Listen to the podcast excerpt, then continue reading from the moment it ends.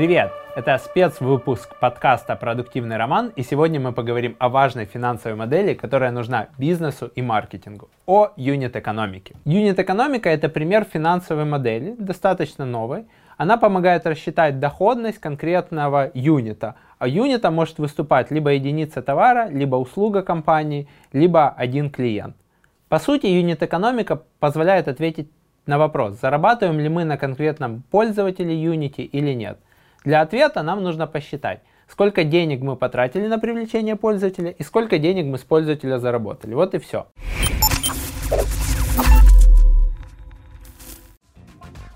Современные потребители требуют современных инструментов коммуникации. Они все чаще держат в руках мобильный телефон, в очереди, в лифте, за завтраком и даже на совещаниях. Наши маркетинговые сообщения они тоже читают с телефона, не только в почте. Поэтому сервисы email-маркетинга тоже эволюционируют, чтобы быть там, где их потребитель. Хочу посоветовать тебе сервис маркетинга автоматизации SendPulse, который позволяет работать с потребителем во множестве каналов. Email, SMS, push, чат-боты в соцсетях и мессенджерах. Ребята постоянно улучшают функционал, чтобы ты мог получить максимум от своей базы клиентов. Регистрируйся в SendPulse по ссылке в описании к выпуску и сделай свой маркетинг по-настоящему многоканальным. Будь там, где твой потребитель. А мы продолжаем. Когда к нам обращаются клиенты в агентство Роман.ua, у нас есть процесс брифования. Мы высылаем клиенту бриф, он его заполняет. И один из важных блоков брифа про бизнес-модель и про юнит-экономику в частности. Почему мы выпытываем клиента про юнит-экономику? Почему она важна? Во-первых, мы понимаем, реальные ли ожидания клиента. Во-вторых, мы, исходя из нашего опыта, можем понять, возможно ли добиться результата в конкретном канале, э, в рекламной кампании на конкретную географию и так далее. В-третьих, мы уточняем, понимает ли клиент, сколько он может тратить на привлечение своих потребителей – и мы понимаем, здоровая ли юнит экономика, и получится ли клиенту с нашей помощью заработать больше денег, или через три месяца он уйдет, потому что юнит экономика не сходится, бизнес-модель не сходится, и все не работает. Также понимание юнит экономики и бизнес-модели помогает нам определить, есть ли у клиента product market fit. И при этой комбинации размера рынка, объема продаж, маржи и других факторов, может ли клиент конкурировать с другими клиентами на этом же рынке, с другими поставщиками и может ли он расти на этом рынке. Отдельно хочется рассказать про то, как приходят к нам потенциальные клиенты, которые продавали на маркетплейсах типа Etsy, Amazon, eBay и хотят делать свой сайт, продвигаться самостоятельно и выйти из маркетплейса в этот агрессивный большой мир. И они пытаются заработать больше, чем они зарабатывали на маркетплейсе, но об этом я расскажу как-нибудь в другой раз, это тема для отдельного видео. Как считается юнит-экономика? Давайте рассмотрим на простом примере. Я подготовил небольшую табличку, ссылку на нее мы приложим в описании к видео, которая позволяет понять, как считается юнит-экономика для разных типов бизнеса. А, что мы здесь видим? Во-первых, есть некий средний чек, который бизнес знает в целом на какую сумму у него покупает потребитель. Это первый параметр. А, для упрощения чаще всего берется какой-то один средний чек. Если очень много специфики, очень много разных категорийных групп, то об этом мы поговорим позже. Следующий параметр, который нам понадобится, это маржа. Очень многие путают маржу и наценку. А, наценка это коэффициент, например, себестоимость 100 долларов мы наценили с коэффициентом 1,3 плюс 30% и продаем за 130 долларов. Маржа же, в моем понимании, считается как доля, какую, э, какое количество денег мы заработали к общей цене продажи. Обычно мы рекомендуем использовать грязную маржу, то есть, например, а, оборот минус себестоимость товара или услуги, налоги, доставка, процессинг карт закладываем по максимуму переменные затраты, то есть те затраты, которые учитываются при продаже одной единицы товара или одной услуги. И не рекомендуем вот здесь в марже учитывать какие-то практически постоянные затраты, это там аренда офиса, зарплата бухгалтера и так далее. Да, в целом, если вы продаете сейчас там 100 единиц товара в месяц и будете продавать 1000, вам понадобится больше офис, больше операторов колл-центра, но на начальном этапе этими цифрами можно пренебречь, потому что нам нужно посчитать грязную маржу. И часть из этой грязной маржи уйдет на маркетинг. Дальше э, можно прикинуть долю маркетинга в марже. Обычно в среднем это где-то одна треть. То есть есть такое там правило, что стоимость привлечения клиента или Customer Acquisition Cost или как относится к тому, сколько мы зарабатываем за его жизненный цикл, как один к трем.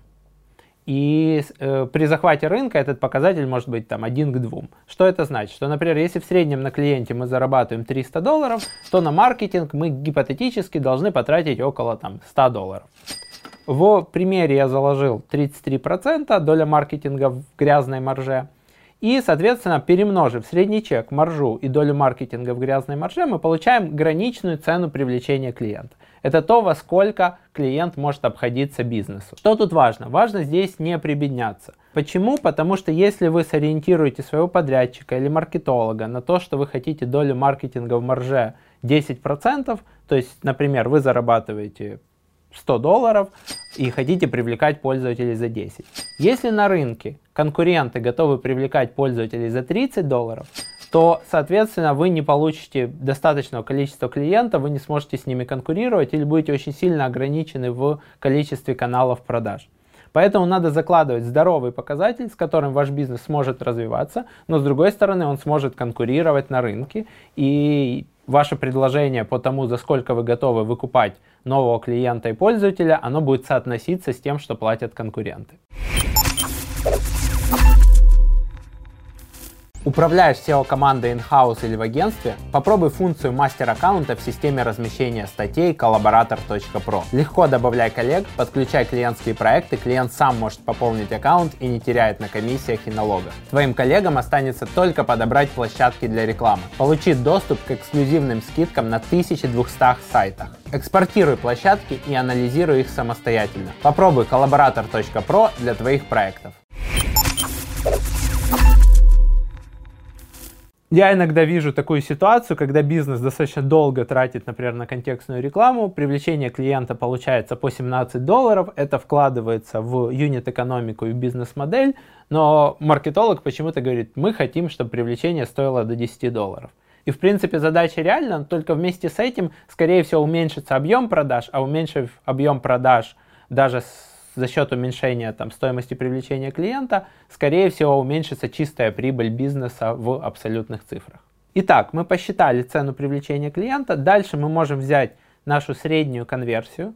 Э, желательно брать ее и, или в среднем по всему сайту, или по более холодным каналам, то есть если к вам приходят люди по вашему названию, понятно, что там конверсия будет высокая, они пришли по сарафанке или это повторные клиенты, нам нужно взять среднюю конверсию или более холодную конверсию.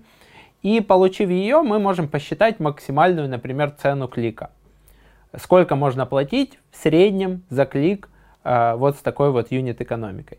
И если мы получаем, что максимальная цена кликов, как вот в первом примере, это 8 центов, а на этом рынке все платят за клик доллар – то мы сразу можем сказать клиенту, что его ожидания нереалистичны и нет смысла даже ввязываться и тестировать этот канал. Потому что с высокой вероятностью юнит-экономика и математика не сойдутся. Тут же я приложил примеры, что, как меняется максимальная цена за клик, если мы, например, поднимаем конверсию с 1% до 1,2%, или, например, если мы увеличиваем средний чек и процент маржи.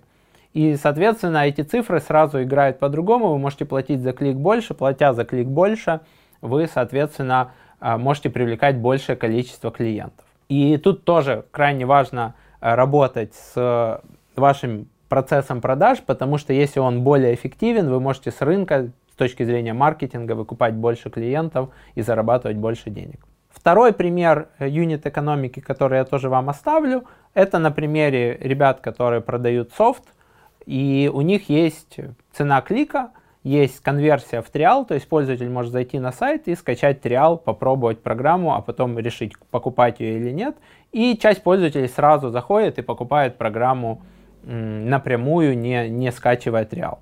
Соответственно, мы здесь посчитали конверсию э, финальную из триала в покупку, конверсию прямых покупок, когда зашел, купил, учли средний чек, учли, какая у нас получается себестоимость продаж и сколько зарабатывает или теряет бизнес на продаже одной единицы. Соответственно, сделав такие простые Excel, как видите, они помещаются там буквально в 8-10 строк, вы можете помоделировать, с какими параметрами у вас получится там подключить тот или иной канал. Потому что с одной стороны есть средний чек, э, ваша маржа и м, вероятность повторных продаж, а с другой стороны есть конкуренция и, например, цена клика. Какими еще вопросами я сталкиваюсь, когда мы с клиентом обсуждаем юнит-экономику, бизнес-модель, маржу и так далее? Очень часто я слышу возражение, ой, у нас много групп товаров, есть разная специфика. Окей, ребята, вы выделяете главные направления, по которым вы планируете рекламироваться. Чаще всего это там 2-4 направления, которые дают вам там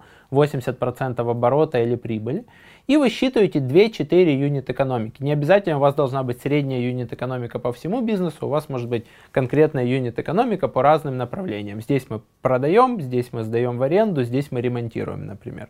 Еще такой вопрос, который обычно спрашивают, а что если у меня длинные продажи в B2B? Тогда считаете, прогнозируете, сколько вы зарабатываете на клиенте за его жизненный цикл, это lifetime value или LTV, смотрите статистику продаж, это конверсия из, нас интересует конверсия из валидного квалифицированного лида, э, желательно пришедшего из холодного канала, в продажу. И, соответственно, вы можете обратной декомпозиции высчитать цену валидного лида. То есть цену такого лида, который прошел валидацию, это или marketing qualified, или sales qualified lead. То есть вы, в принципе, понимаете, что это не просто заявка, а этой заявки можно продавать. И дальше вы можете либо сказать агентству, во сколько вам может обходиться а, валидный квалифицированный лид, либо прикидываете конверсию, какое будет соотношение валидных лидов к общему количеству лидов из, опять же, холодного желательно канала, и, соответственно, вы получаете свою граничную цену лида. Как только у вас есть один из этих показателей, вы обратно это можете декомпозировать с конверсией в цену клика и понять, там, подходит для вас канал контекстной рекламы или нет. Или, может, вам нужно продавать в разы дороже, чтобы окупать клиента и иметь возможность конкурировать. Не стоит зарываться сразу, если вы никогда это не делали, в стопроцентную точную юнит-экономику. Набросайте грубыми мазками, потом доуточните, обновите на реальных цифрах, а, что-то, возможно, поменяется, возможно, вы начнете допродавать, по-другому упаковывать товар и так далее.